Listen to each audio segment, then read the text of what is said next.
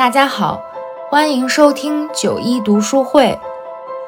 本期恰逢妇女节，我们朗读的主题是“她和他和她”。他也许是研究女性学的大学教授，也许是某个领域的成功人士，也许是通过自身努力获得教育资格的女学生。也许是挺身而出的热心路人，也许是生育后陷入痛苦的普通母亲，也许是名垂千古的巾帼英雄。他跨越时间、地点和种族，他也是千千万万个我们。本期读书会，我们选择了喜欢的女性作家的作品，或者女性题材的作品，与大家分享。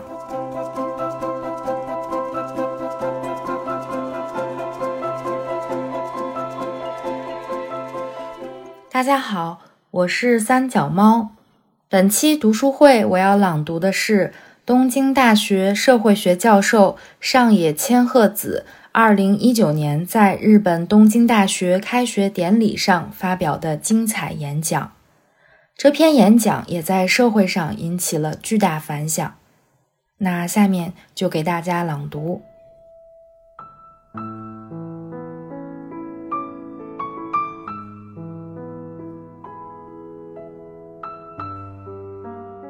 首先，恭喜各位同学考入东京大学。你们从剧烈的竞争中脱颖而出，才来到了这里。我想大家应该都不会质疑这场选拔测试的公平性。上假设缺乏公正的话，你们肯定会非常愤怒吧？但是就在去年，东京医科大学被爆出歧视女生和复读学生等入学不公的丑闻。依据日本文科省对全国八十一所医科大学医学部进行的全面调查显示，女生普遍很难考入医科大学。换句话说，相对于女生的医科大学入学合格率，男生的平均合格率要高出一点二倍。此次被爆出丑闻的东医大高达一点二九倍。最高的顺天堂大学为一点六七倍，排名靠前的大学还有昭和大学、日本大学、庆应大学等私立学校。而女生入学困难度低于一点零，即相对而言女生更容易考入的大学有鸟取大学、岛根大学、德岛大学、弘前大学等地方国立大学医学部。顺便说一下。东京大学理科三类为一点零三，虽然低于一点二的平均值，但仍超出正常值一点零。那么，我们究竟该如何解读这个数字呢？统计非常重要，由于研究都是基于统计才成立的。女生比男生更难合格，这是由于男生的测试成绩更优秀吗？公布全国医学部调查结果的文科省负责人表示，当前没有发现其他优先考虑男生的院系，无论是理工科还是文科，大多数情况下还是女生更有优势。如此说来，除医学部外，其他学部女生的入学难度均低于一，而医学部那么高于一。针对这一现状。势必需要讨个说法。事实上，各种数据都说明，女性考生的偏差值普遍高于男性考生。首先，为了防止复读，女生通常会做足准备后再慎重决定报考院校。第二，长期以来，东京大学入学者的女性比例一直无法突破二成的壁垒。今年考入东大的女生仅为百分之十八点一，比去年还要低。由于在统计数据中，偏差值的正态分布没有男女差异，因此可以判断报考东大的女性学生往往比男性学生更优秀。第三，四年制大学的入学率本身就存在性别差异。根据2021年度的学校根本调查，就四年制大学的入学率而言，男生为百分之五十五点六，女生为百分之四十八点二，有七个百分点的差距。这个差距并非是成绩上的差距，而是由于父母的儿子上大学，女儿上短大就可以的重男轻女观念造成的差距。近期获得诺贝尔和平奖的马拉拉·优素福·扎伊女士在访问日本时，强烈呼吁女性教育的必要性。女性教育对巴基斯坦而言至关重要，那么对日本而言就是无关紧要了吗？反正是女孩子，毕竟是女孩子，这种给女孩泼冷水、拖后腿、浇灭女性求学热情的现象，叫做。Aspiration cooling down，即热情冷却效应。马拉拉的父亲在被问及是如何养育女儿时，答复道：“不能折断女儿的翅膀。”确实，每个孩子都拥有自己的翅膀，可是许多女儿的翅膀都被折断了。通过努力奋斗而考上东大的各位男女同学们，等待你们的又是怎样的环境呢？在和其他大学联谊时，东大的男生会很受欢迎，但我从东大的女生口中听到了这样的话：当被别人问到你是哪所大学的学生时，他会犹豫地答复说：“东京的一所大学。”由于一听说是东大的学生，对方就会退避三舍。为什么男生可以身为东大的学生而无比自豪？女生却不敢轻易向别人吐露自己是东大学生呢。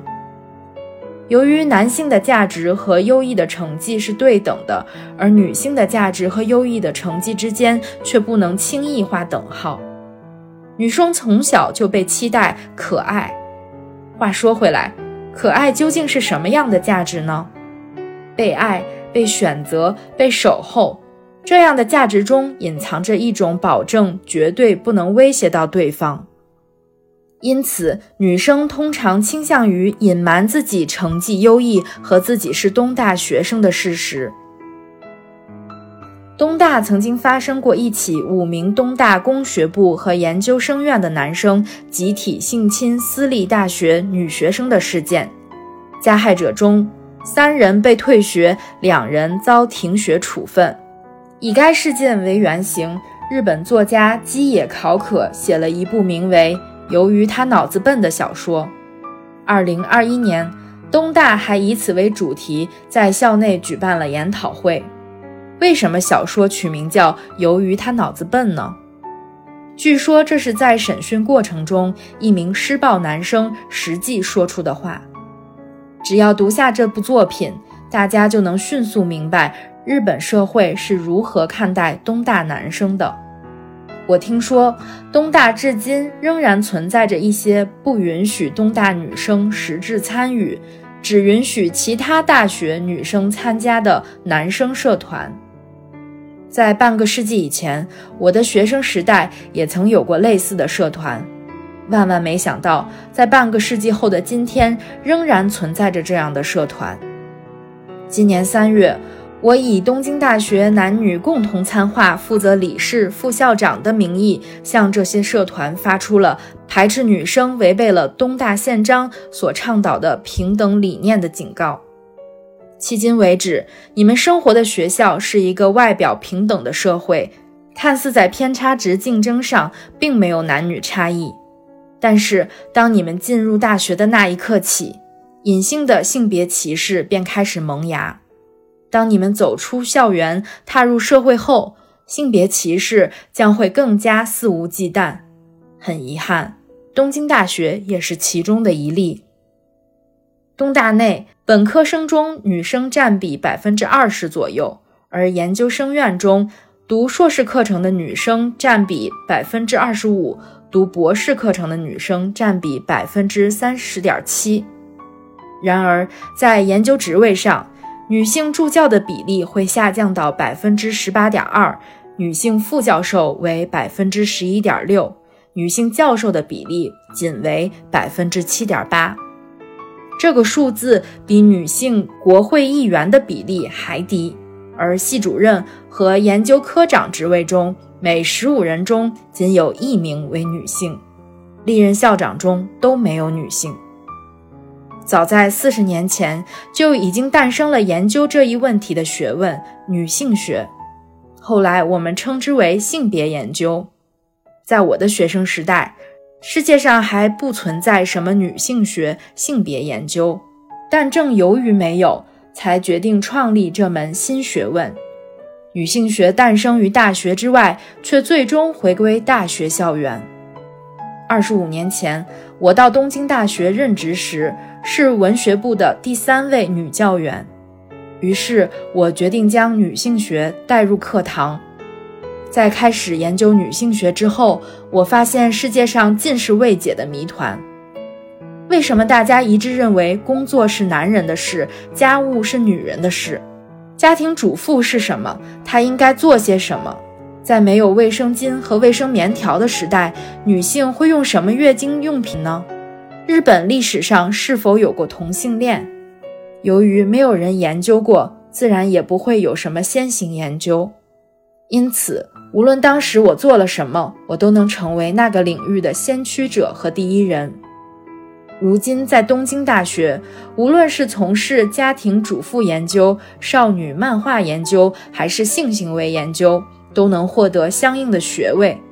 但是，这样的优越条件是我们前人不断开辟新领域、不断斗争为你们换取来的。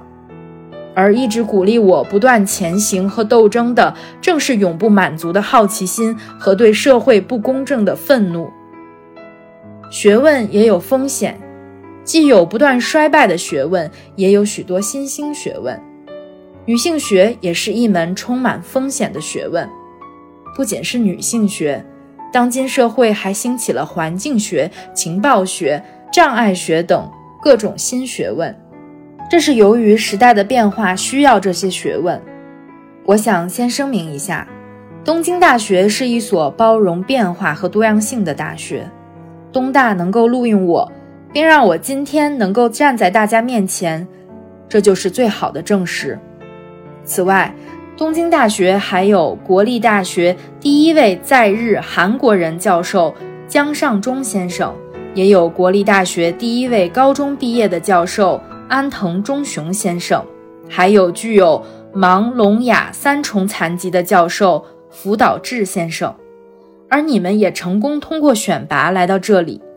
据说国家每年会支付给每个东大学生约五百万日元的经费，在接下来的四年间，等待你们的将是绝佳的教育学习环境。针对这一点，常年在这里授课的我可以向大家保证。你们应该都是抱着只要努力就会有回报的信念来到这里的。但是，正如我一开始就谈到的入学不公现象一样，今后等待你们的将是，即便努力也不一定会有公平回报的社会。而且，请你们不要忘记，那些你们自以为努力换来的回报，并不单单是你们拼命努力的成果。而是你们身处的环境所赋予你们的。你们今天之所以能觉得努力就会有回报，是由于在过去的岁月里，你们周围的环境鼓励你们、催促你们、支持你们，并且称赞你们所获得的成就。你们是足够幸运的。由于世界上存在着即便努力也无法得到回报的人，存在着即便想努力却无法努力的人。也存在着由于过度努力而身心受挫的人，还存在着努力之前因别人嘲讽就凭你不可能做到，或陷入自我疑心，反正我也做不到而丧失前进动力的人。所以，请你们不要把所有的努力都用于追逐个人的胜利。你们被优越的环境所塑造出来的水平。不是为了凌驾于没有享受过同等资源的人们之上，而应该把这些水平用来帮助他们。最后，请你们不要逞强，勇敢承认自己的弱点，互相支持着活下去。孕育女性学的正是女权主义这种女性运动，但女权主义绝不是让女性像男性一样行动，也不是让弱者变身成强者的思想。女权主义追求的是一种身为弱者也能受到应有尊重的思想。今后等待你们的将是一个现有学说完全无法适用的不可预测的未知世界。迄今为止，你们一直都在追求有正确答案的知识。今后等待你们的将是一个充满未知、充满没有正确答案的问题的世界。请你们追求未知，勇敢地走向世界，不必害怕异域文化。只要有人类存活的地方，你们到哪里都能生存下去。我希望你们能掌握生存下去的智慧。只有这样，今后当你们跳出东大这块金字招牌，走向其他环境时，即便你们变成难民，也能够顺利生存下去。欢迎你们来到东京大学。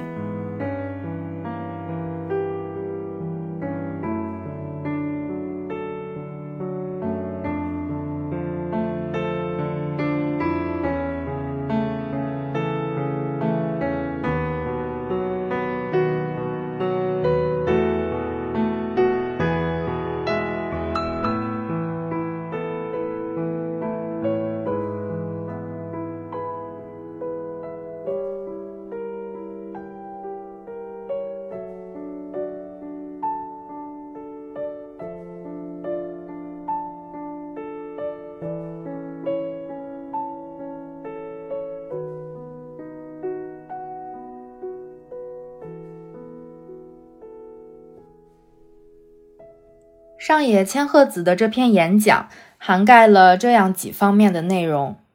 首先，他介绍了日本女性在获取教育资源上遇到的困境和局限，即使成绩优异，也依然不能获得公平的教育机会。这一点，我想很多中国女生也能有共鸣。比如，考研时，导师可能更倾向于录取男同学。考公务员时，可能男生会被优先录取，而获得升学就业机会的原因，并不是他的成绩优于你，而仅仅是因为他是男性。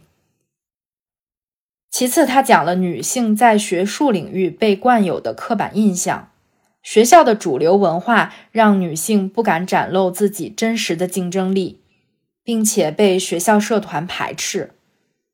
最后，他说了自己对女性学的见解：女权运动并非让女性变得像男性一样，或者从弱者变身为强者，而是要让所有人承认男女之间的差异，正视性别差异对女性在校园、职场、生活、婚恋、生育等各个方面造成的困境和障碍，并让女性获得真正的尊重。希望这篇演讲对你我都有激励。女性平权之路歧路漫漫，让我们相互支持、相互依靠、相互尊重，结伴前行。感谢大家收听。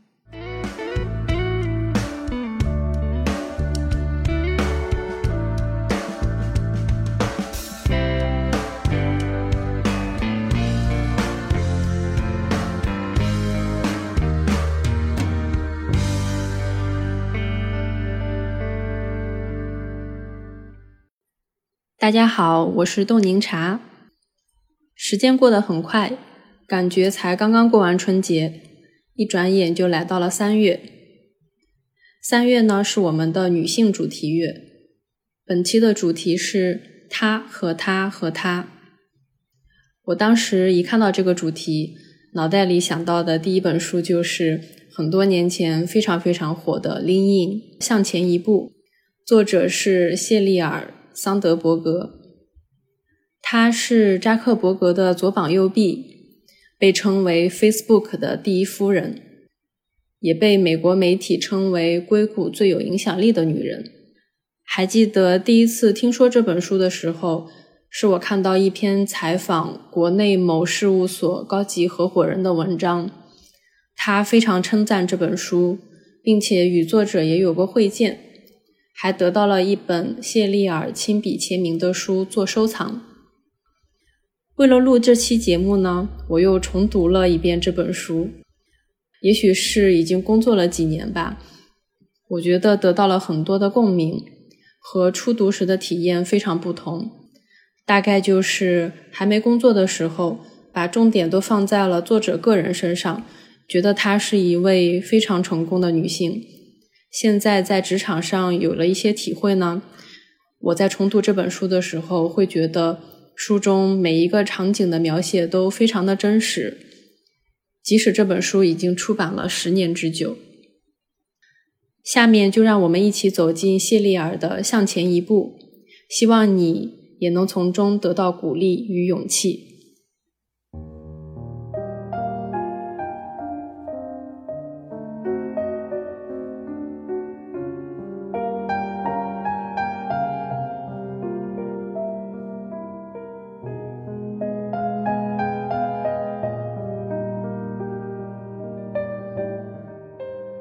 往桌前坐。几年前，我曾在脸谱网为美国财长蒂姆·盖特纳主持过一次会议。我们邀请了十五位来自硅谷的执行官吃早餐，就经济问题展开了一场讨论。盖特纳财长与四位随行人员抵达会场，其中两位职位较高，另外两位职位较低。我们聚集在脸谱网公司一个非常不错的会议室里，转悠了几圈之后，大家开始随意选取自助餐。被邀请的客人中，大多数是男性，他们抓过盘子，装上食物，然后坐到了最大的会议桌前。财长的随行人员都是女性，他们最后取餐，然后在房间一侧坐下。我示意他们坐到桌前来，并当着大家的面向他们招手示意，好让他们觉得自己是受欢迎的。他们犹豫半天，还是留在原来的座位上没有动。这四位女性完全有权利参与会议，但对座位的选择却让他们看上去更喜欢旁观而非参与。我知道我得说点什么。会后，我把这四位女性拉到一边。我对他们说：“即便没有收到邀请，他们也应该坐到桌前来。而当别人公开欢迎自己时，他们更应该主动参与。”听完这些话，起初他们有些惊讶，随后就表示认同了。对我来说，这是一个转折点。就在这一刻，我目睹了存在于女性内心的障碍。就在这一刻。我意识到，除了习俗等外在障碍，女性也面临着内心的斗争。几年后，当我在 TED 大会做关于女性如何在职场上取得成功的演讲时，我用这个故事来举例，说明女性是怎样让自己退缩的。准确地说，她们自己选择成为了旁观者。尽管如此，我仍为女性做出这样的选择而感到泄气。但我也深深理解他们做出这种选择的深刻原因。在大学高年级时，我被选拔进入美国大学优秀生荣誉学会。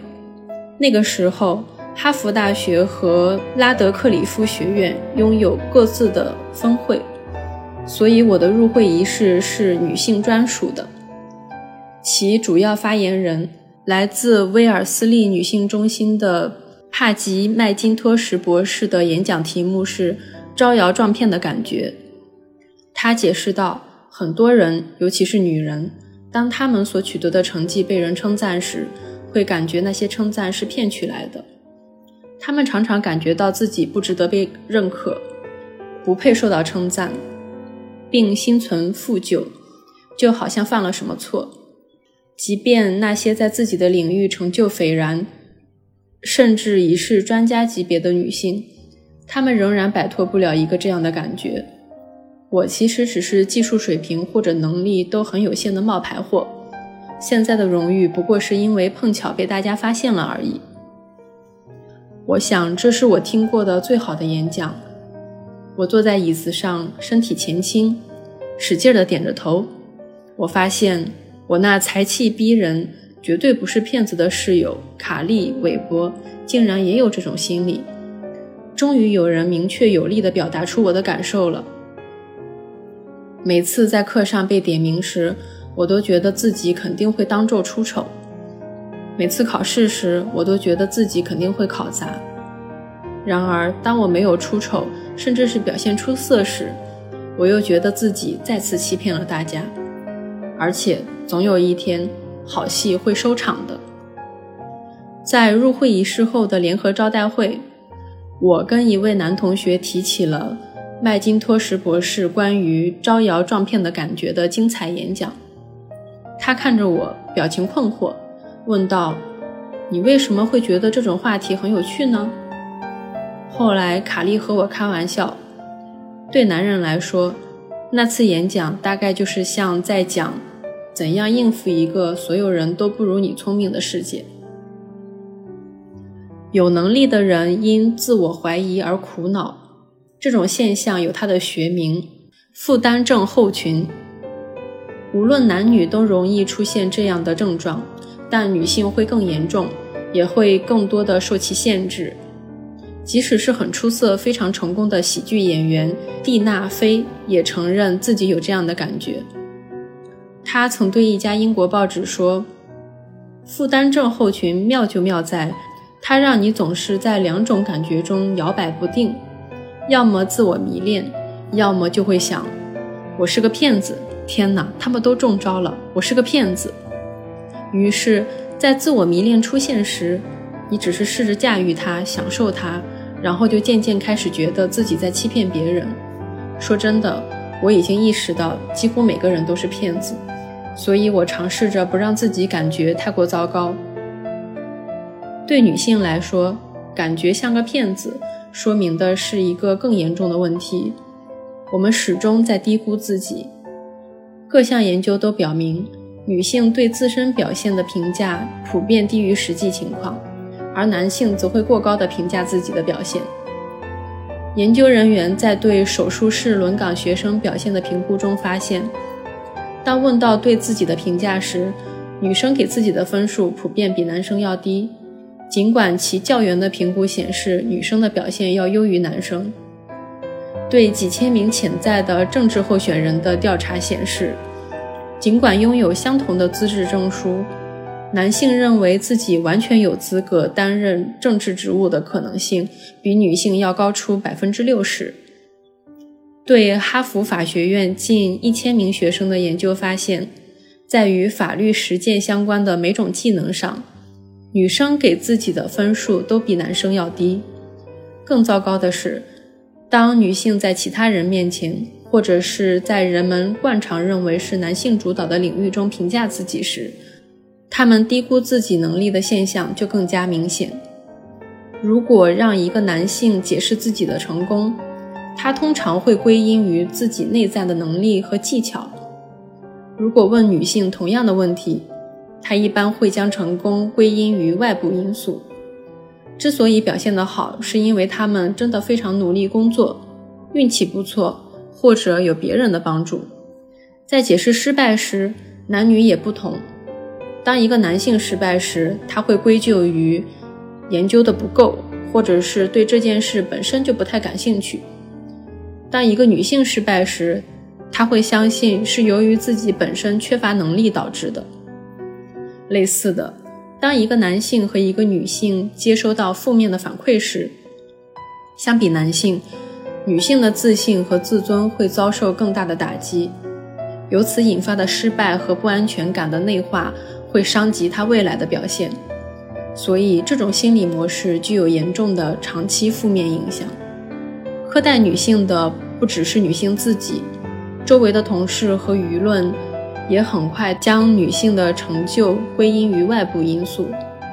当脸谱网申请上市时，《纽约时报》曾撰文善意地提醒我：“我只是运气不错，而且一路都有强有力的导师支持。”之后，记者和一些网络播客对《纽约时报》的双重标准提出抗议，指出他很少将男人的成功归因于运气不错。但《纽约时报》所说的，其实也是我曾对自己说过无数次的话。在我事业的每个阶段，我都认为自己的成功来自运气、努力工作和他人的帮助。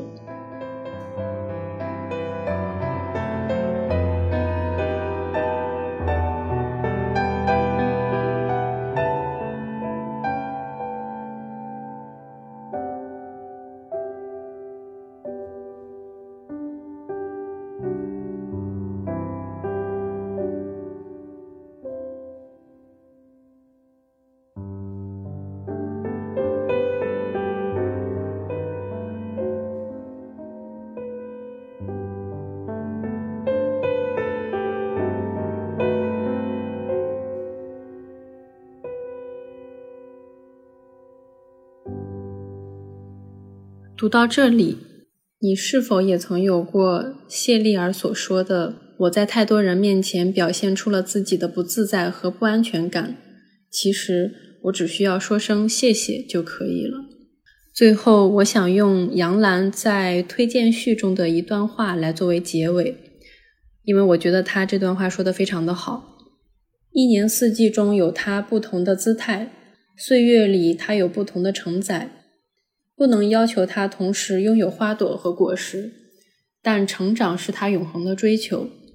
正如树的价值不能只用打多少家具来衡量，女人不应只是传宗接代的工具或社会平等指标里的数字，而她的价值不是看她做到了什么职位、赚了多少钱、生了多少孩子，而是作为一个活生生的个体，是否拥有了充实丰盈的人生。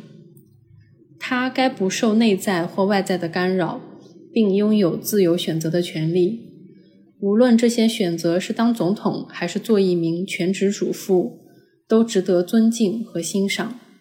我认为真正的平等是，无论男人和女人都拥有平等的机会获得个体自由，从而得到全面的发展。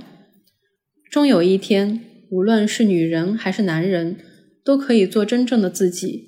拥有自由的选择权，实现自己的潜能，创造最大的自我价值，而这一天就是男女共同的节日。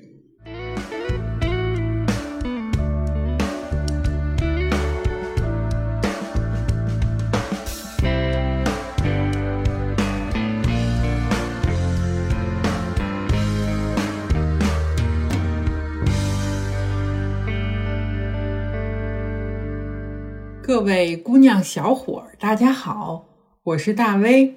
从小就是一个看起来温顺，但是内心总是燃烧着一团叛逆小火苗的女孩。今天我要给大家推荐的是《你当像鸟飞向你的山》，英文原名是 Educated，直译过来是被教育的意思。本书的中文译名开始让我很不能理解。后来了解到，其实是出版社在作者的亲自授意之下，选择了一个更有诗意的句子。它取自于圣经诗篇，代表了两重含义：逃离旧环境，拥抱新生活。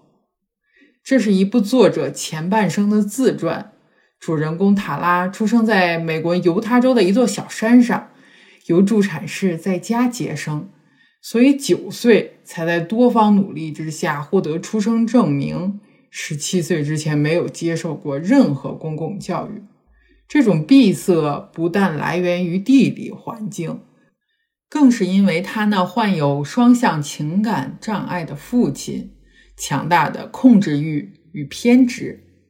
作为女孩，塔拉也受到了更多的精神暴力，比如。当他在酷暑中工作，撸起袖子会被父亲骂为妓女。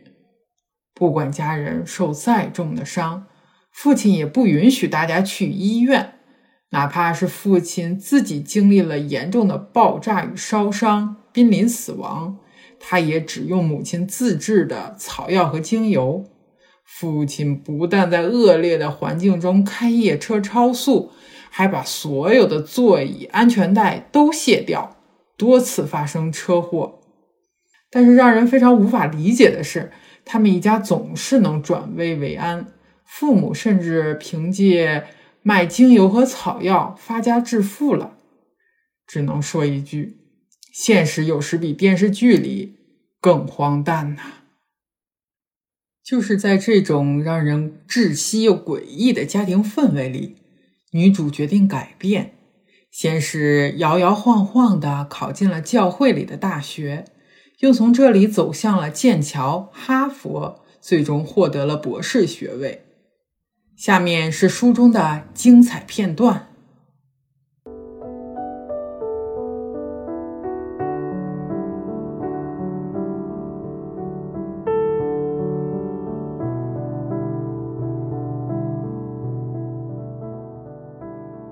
从最初知道哥哥查理德是男孩，而我是女孩的那一刻。我就曾渴望将自己的未来与他的交换。未来我要当母亲，他要做父亲，两者听上去差不多，实则不然。成为其中的一个，就是成为一个决策者、主持者、家庭秩序的维护者；成为另一个，则是成为被使唤的人之一。我知道我的渴望是不正常的。与我的其他的自我认知一样，这种认知源自那些我认识的和我爱的人的声音。这么多年来，那种声音像耳语般一直伴随着我，刨根问底，担忧、焦虑。那个声音说：“是我不对，我的梦想堕落扭曲。”那个声音有许多音色，许多音调，有时它是父亲的声音。更多的是我自己的声音。我把书带回房间，读了整整一夜。当我读到约翰·斯图亚特·穆勒写的一句话，我为之感动。这是一个没有终极答案的主题。穆勒思考的主题是女性的本质。他声称，许多个世纪以来。女性一直被哄骗、劝诱、推搡和挤压在一系列扭曲的概念中，以至于现在不可能再去界定女性的天赋和抱负。血液冲进大脑，我感到一股肾上腺素的激增，感到一种可能，一种边界向外扩展之感。就女性的本质而言，没有什么终极答案。在虚空中，在未知的黑暗中，我从未感到如此安慰。他似乎在说：“无论你是什么人，你都是女人。”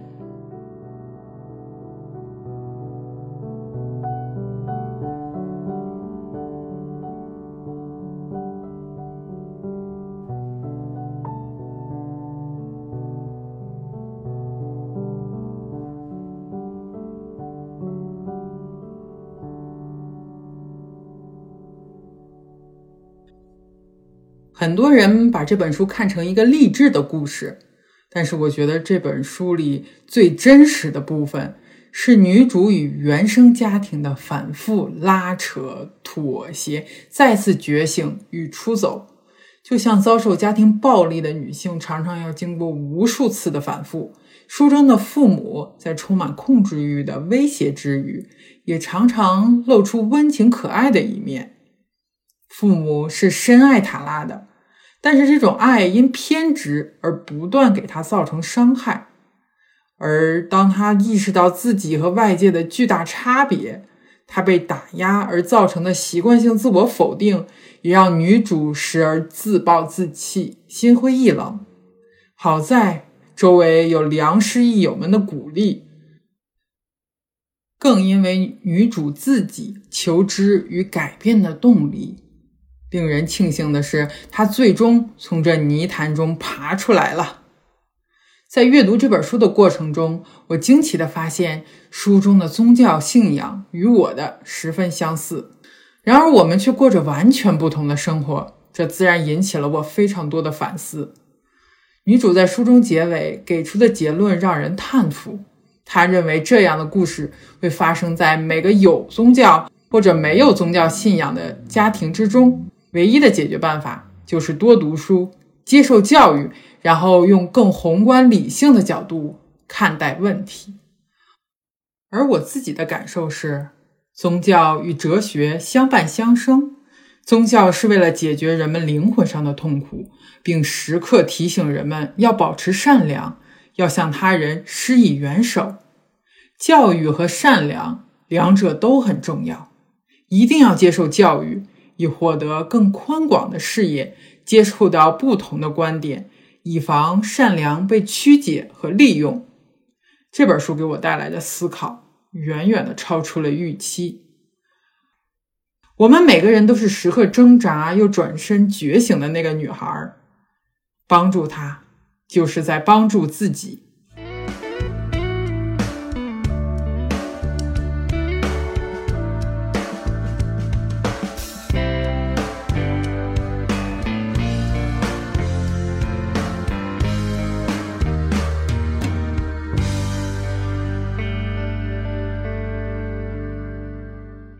我是九一，本期的主题是他和他和他，想跟大家推荐的是张天翼的《如雪如山》，这是一本女性主义短篇小说集，共有七个故事，他们讲述了女性求学、工作、生活、结婚、生子会遇到的一系列的事情，非常令人感同身受，可读性很强，而且很容易读。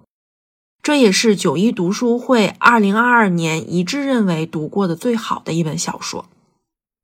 我们也在第七十三期节目详细讨论过这本，感兴趣的朋友一会儿可以去听。我选的这篇叫做《泳客》，这篇里的丽丽把游泳馆当做一个逃避或者说是放松的场所，她经常去游泳，在这儿认识了一个游泳很棒的女生林可花。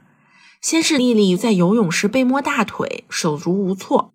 后来这件事情又发生在了林可花身上，这次他们一起反击了。我朗读的片段是丽丽挺身而出保护林可花的时候。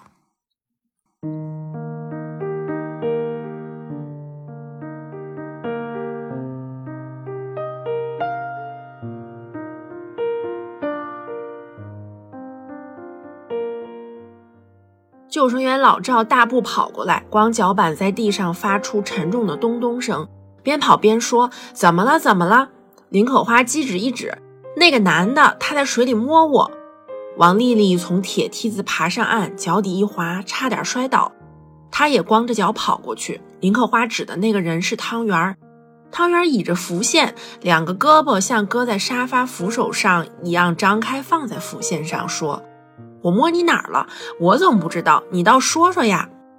林可花说：“你摸了我的屁股和大腿，人渣。”老赵说：“要不您上来一下吧，咱们解决一下这个事情。”汤圆慢悠悠地游到最近的铁梯子边，一级一级往上爬，嘴里说：“我上来有什么用？莫名其妙，简直！你们这耽误我锻炼身体的时间，一会儿得给我补上啊！”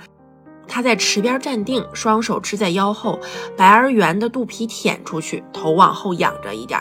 行了，我上来了，有话快说，有屁快放。老赵说：“那这个女同志，你说一下事情经过。”人们都看着林可花，她一直涌道：“我在那一道游，这个变态在浮线中间那个位置待着不动。我游过他旁边的时候，他就在我屁股上抓了一把，手一直摸到大腿上。”他说的火起，瞪着汤圆又骂一句：“不要脸！”汤圆的嘴角往上一拎，冷笑一声，下巴往前一戳：“你这个大姐脑子有病吧？这是公共游泳池，不是你家洗澡盆。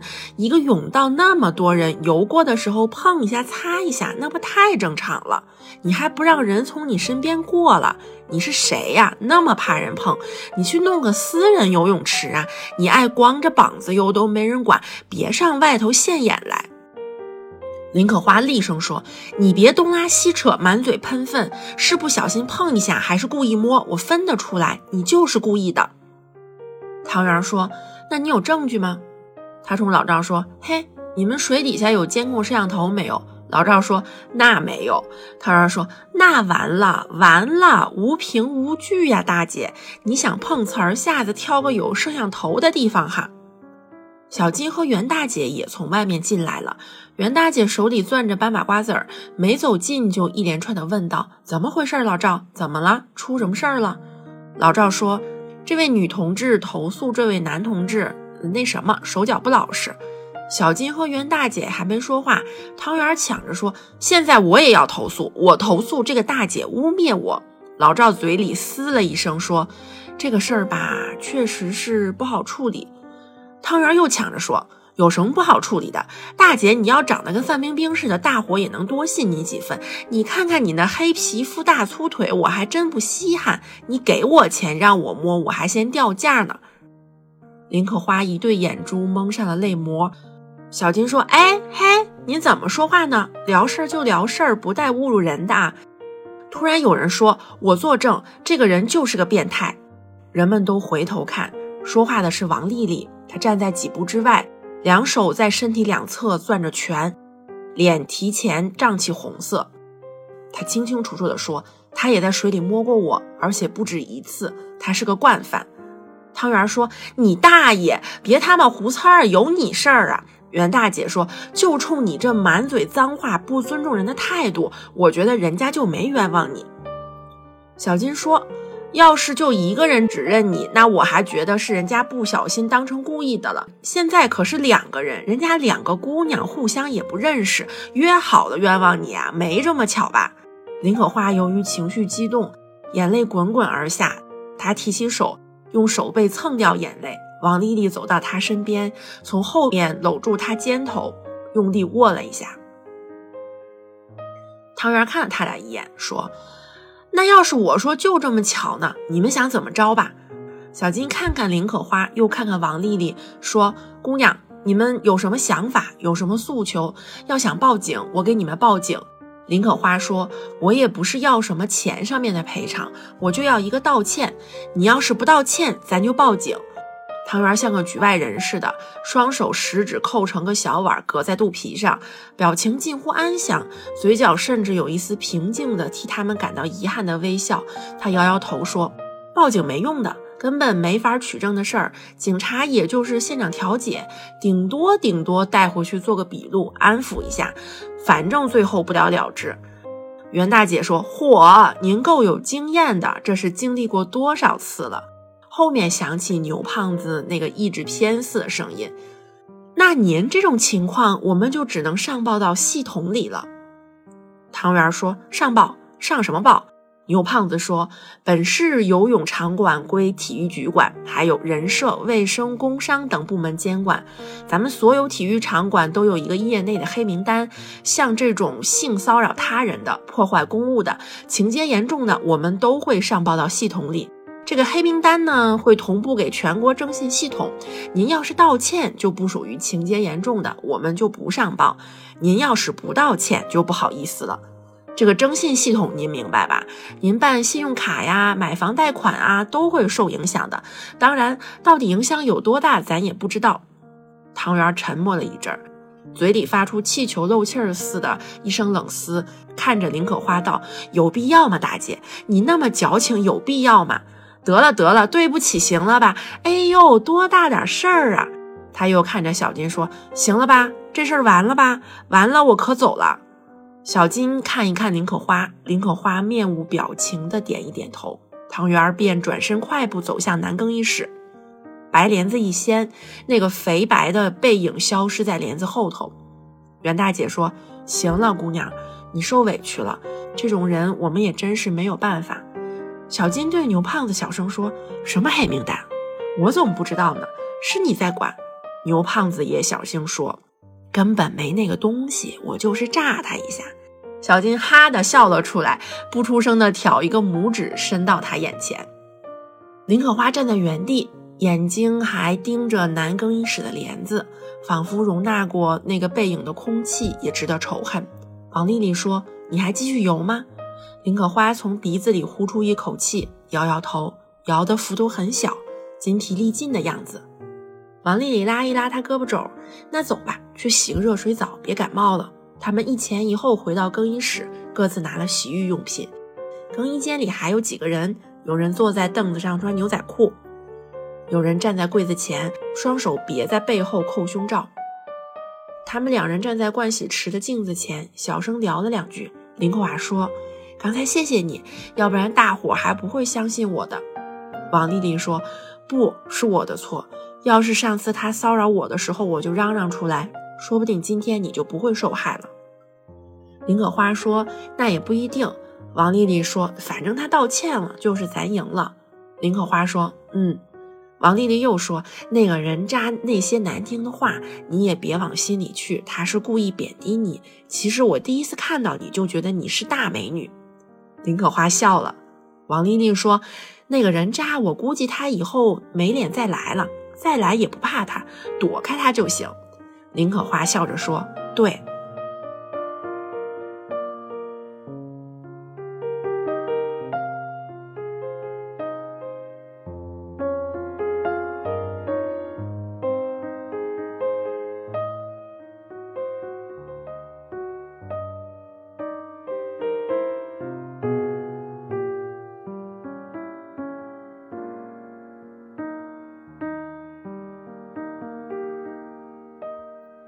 文中汤圆的嘴脸简直是性骚扰男的通用面孔，被发现之后毫无心虚，甚至主动攻击女性的身材或者是长相，口口声声说你这长相我根本下不去手。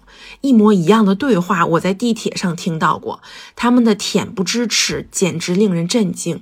这种攻击，女性应该早点识破，永远不要陷入自证。回到女性之间的互相扶持，这篇莉莉一开始的反应可能是很多人的反应，先选择忍气吞声，想着多一事不如少一事，也有可能是内心觉得害怕，但看到自己的姐妹也受到欺负后，会勇敢的站出来。文中的袁大姐是更加年长的女性，虽然在游泳馆只是看看门并嗑着把瓜子儿，但不允许这样的事情发生在自己工作的地方。刚好这里就是三位女性，是她和她和她，也是我们。女性之间的互相扶持，不是有经验人对没经验人居高临下的指责。我早就跟你说过，不要这样。也不是撕裂成不同阵营，陷入内斗。你这种说法根本代表不了我。是认真讨论，拉平认知，然后互帮互助。女性更理解女性的困境和苦楚。希望我们都能早点想明白，更勇敢的站出来，更大声的讲出来。祝大家妇女节快乐！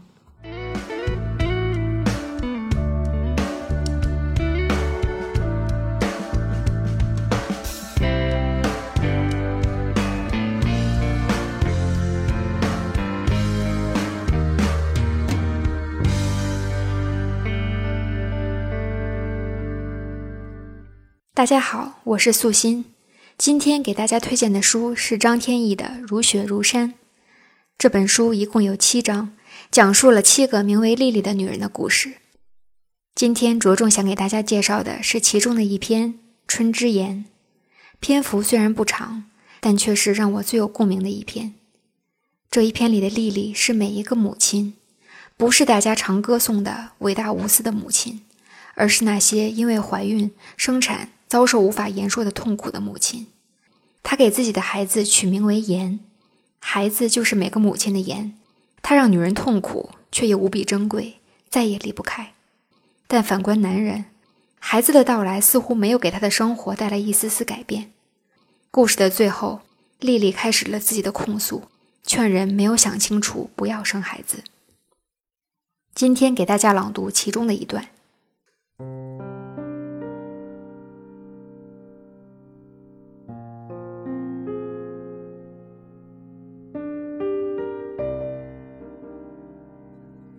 现在镜中的他，仍像是某场战争留下的废墟。他原来以为拿掉婴儿，就像放掉皮球里的气体，瞬间就能得回原版的自我。但皮肤自有物理，不按他脑中的想象发展，肚皮仍圆滚滚的撑起。他失望地转过头去，拧开热水龙头，门开了。他飞快弯腰护住自己的身子。门外关切的声音说：“不行，你现在不可以洗澡。”照常理，他们喜欢说“照常理”。照常理，你一定会爱他爱得心肝酥软。所有人都是这样，那种法术潜伏在决定你性命的基因里，只要你看他一眼就会发作。照常理，所有母亲都欢天喜地，你为什么不能开心一点？面对这种谆谆娓娓，他实在无话可说。几十万、几百万无形的人站在常理背后，雄辩非凡地否定他的坏心绪。常理是怎样一个妖怪？它是一条无所不能的舌头，像小孩子舔冰淇淋一样，一下一下把所有异常和例外舔得圆融模糊。新生儿入主的头一个月像一百年，一百年的孤独。他与婴儿父亲分房间睡，因为人们认为他需要好睡眠，白天才能有精力工作。他跟别人躺在大卧室里，婴儿床放在一边，闹钟总像是刚歇过气就又响起。婴儿以无声的霸权统治所有人，更用责任感和负罪感的长鞭来驱使他。他每隔几个小时抱起他，让他砸水。他像是他总也填不满的业绩表。他还没有牙齿，仅凭光秃的牙龈，把他的日夜嚼成了碎片。我说：“洗澡吧，不管他们了。洗完少活十年，也先洗了再说。”于是他终于洗了澡。他锁了盥洗室的门，有人在外面敲门，提醒他洗得太久了。热水前赴后继地流过皮肤，感觉没有想象中那么好，但也足够好了。他用十个指腹在肋骨、腋下、脖颈、大腿根又搓又拧，狠得像惩罚怀春少女的修道院女院长，直到浑身像用鞭子抽过，排布一组一组红痕。以肚脐为中心隆起的丘陵上，多了很多断续的裂纹。那个才被撕开又缝合的通道口，仍然陌生的肿胀，因充血而温度稍高，触感如一朵肉花。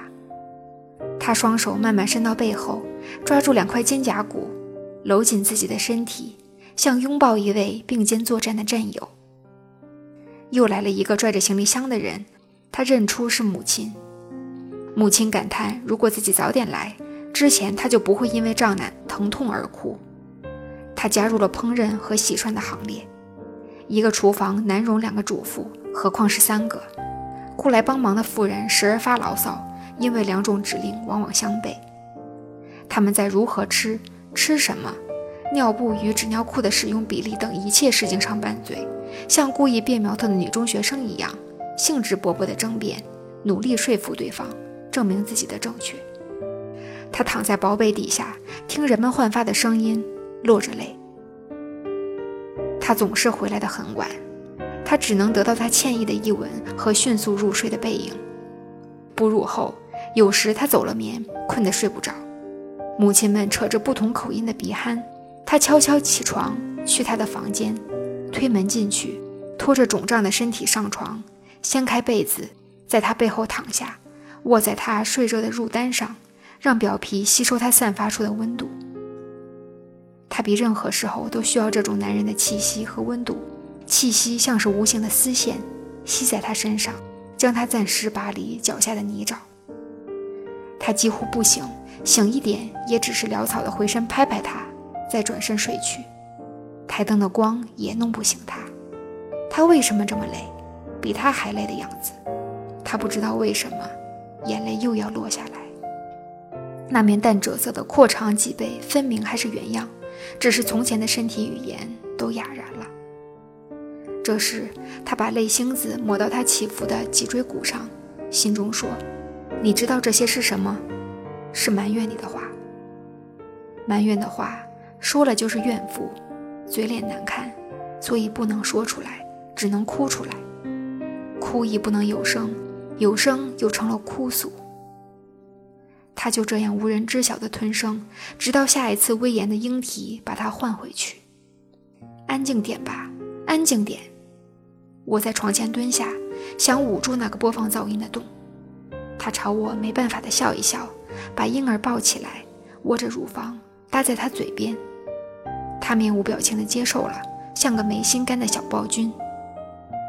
他继续呆滞的、无声的哭下去，似乎并不为什么的泪如雨下，眼泪往下掉，掉在他的面颊上。他睁了睁眼，又冷漠的闭上，样子奇像他的父亲。将来如果他能记得，他会记得人生里的第一场雨是热的。他用手指把那热盐水引到他唇角，让他和着乳汁吞下去。就在这一刻，他决定给他取名盐。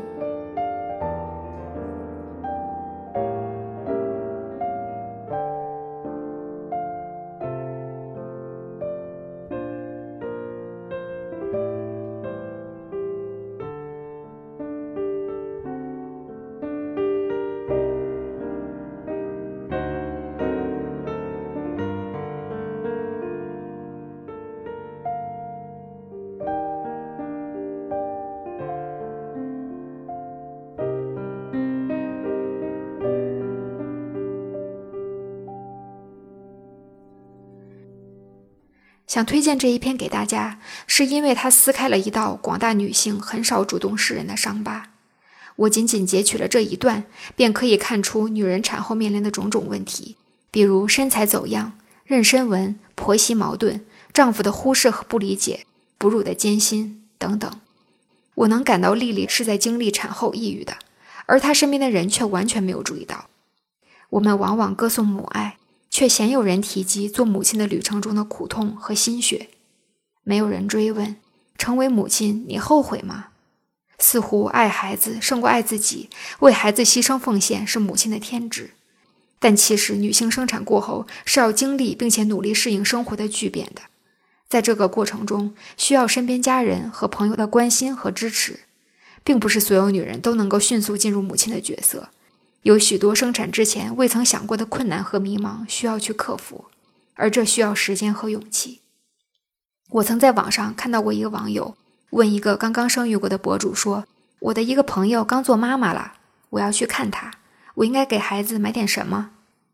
这位博主回复说：“你可以给你的朋友送一份礼物，他会很高兴的。”生育过后，似乎所有人都围着新生儿转。却忘了，妈妈在成为妈妈之前，首先是她自己。另外，《春之言》这一篇里也揭示了男女之间的一种天然的不公平。无论是怀孕的辛苦、分娩的不易，还是哺乳的痛苦，都是由女性承担。而这一切还只是刚刚开始。所以，正如丽丽所说，生孩子之前一定要考虑周全，要我们自己愿意才行，而不是被一些外在的因素所裹挟。女性要拥有选择生育与否的自由意志。同时，生育是改变一生的全新体验，这是对夫妻双方共同的挑战。男性履行丈夫和爸爸的职责，应当成为共识。丧偶式育儿永远不值得提倡。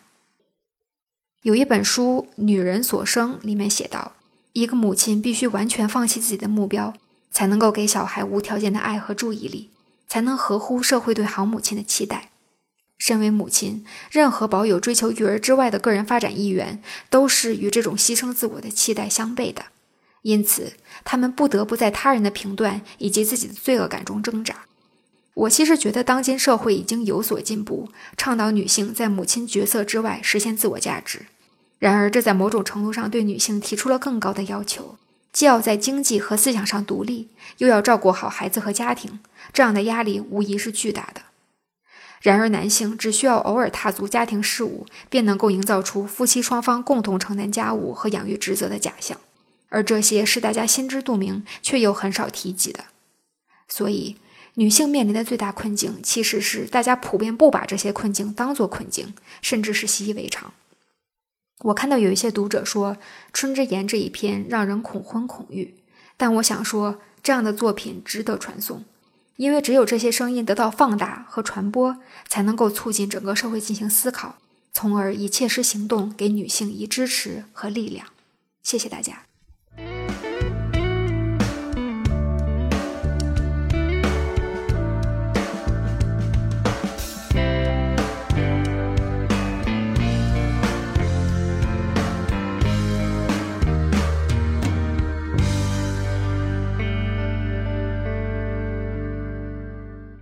大家好，我是小杰杰。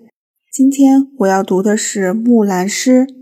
提起花木兰，我们往往会想到那个为了保护父亲而选择义庄参军、横戈跃马、骁勇善战的巾帼英雄。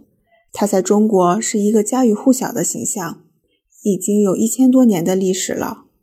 不管是在通俗文学中，还是戏剧、影视作品里，从大众耳熟能详的乐府《木兰诗》，到明代才子徐渭写的知名杂剧《慈木兰替父从军》，再到迪士尼取得巨大成功的动画片《花木兰》，这位扮男装的传奇女子，不断引发了我们的关注和解读。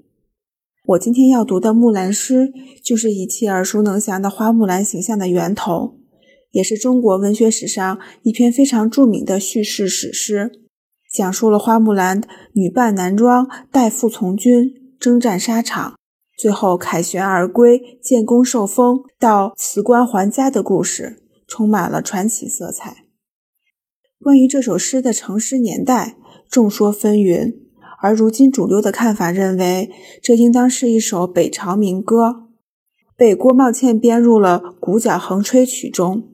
在北朝时代，女性有一定的社会地位，也有相对独立的精神风貌，这也是这首民歌产生在那个年代的社会背景吧。我要读的《木兰诗》选自一六年版的部编版语文教科书，区区千字，我就读完全部吧。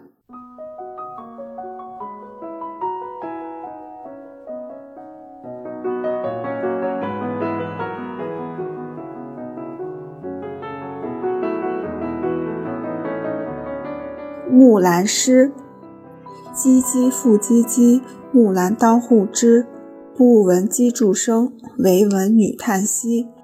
问女何所思？问女何所忆？女亦无所思，女亦无所忆。昨夜见军帖，可汗大点兵。军书十二卷，卷卷有爷名。阿爷无大儿，木兰无长兄。愿为市鞍马，从此替爷征。东市买骏马，西市买鞍鞯，南市买辔头，北市买长鞭。旦辞爷娘去，暮宿黄河边。不闻爷娘唤女声，但闻黄河流水鸣溅溅。旦辞黄河去，暮至黑山头。不闻爷娘唤女声，但闻燕山胡骑鸣啾啾。万里赴戎机，关山度岳飞。朔气传金柝。寒光照铁衣，将军百战死，壮士十年归。归来见天子，天子坐明堂，策勋十二转，赏赐百千强。可汗问所欲，木兰不用尚书郎，愿驰千里足，送儿还故乡。爷娘闻女来，出郭相扶将。阿姊闻妹来，当户理红妆。小弟闻姊来，磨刀霍霍向猪羊。开我东阁门，坐我西阁床，脱我战时袍，着我旧时裳。当窗理云鬓，对镜贴花黄。出门看伙伴，伙伴皆金忙。同行十二年，不知木兰是女郎。雄兔脚扑朔，雌兔眼迷离。双兔傍地走，安能辨我是雄雌？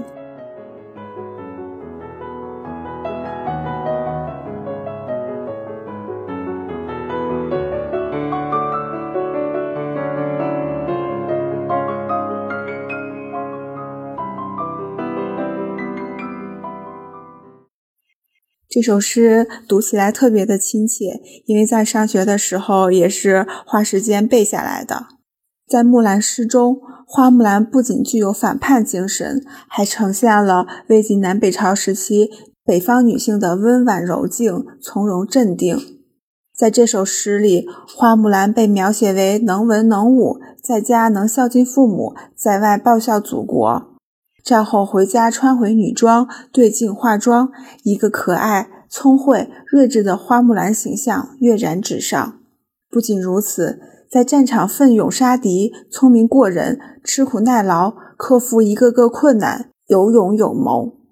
在获得战功后，花木兰并没有留恋官场，而是非常理智地提出送儿还故乡的淳朴愿望。在国家需要时，我义不容辞。在和平年代，我最向往的还是孝敬父母，过平凡的生活。在我看来，花木兰形象所蕴含的女性意识，体现在她脱下战袍后的日常生活里。回到故乡的花木兰，终于可以脱下战袍，重新穿回旧时的衣裳，向同伴们展示自己真实的身份。对木兰梳妆打扮的那一段描写，明快而大方，渲染了她重归女儿身的欣喜，而看不到她一丝对自己性别的羞怯。反而大大方方地向伙伴们展示自己，并引以为傲。木兰重归女儿身的欣喜之情体现得淋漓尽致。云鬓也好，花黄也罢，这种对自身性别特征的强调，实则是女性身上的另一重肯定和认同。而末尾四句委婉地表明了主题：因为女性并不低于男性一等。女性也可以和男性一样英勇坚强，而男性能做到的事情，一样可以由女性来完成。花木兰在中国传统女性故事中是独一无二的存在，我想很难再找到一个同样精彩的角色。再加上这个故事展示了一个女孩的个人成长轨迹，深深地引起了我的共鸣，跟着花木兰一起成长。它带给我们的是一种积极向上的态度，一种坚守自我的勇气，一种巾帼不让须眉的气度，一种足以保家卫国的力量。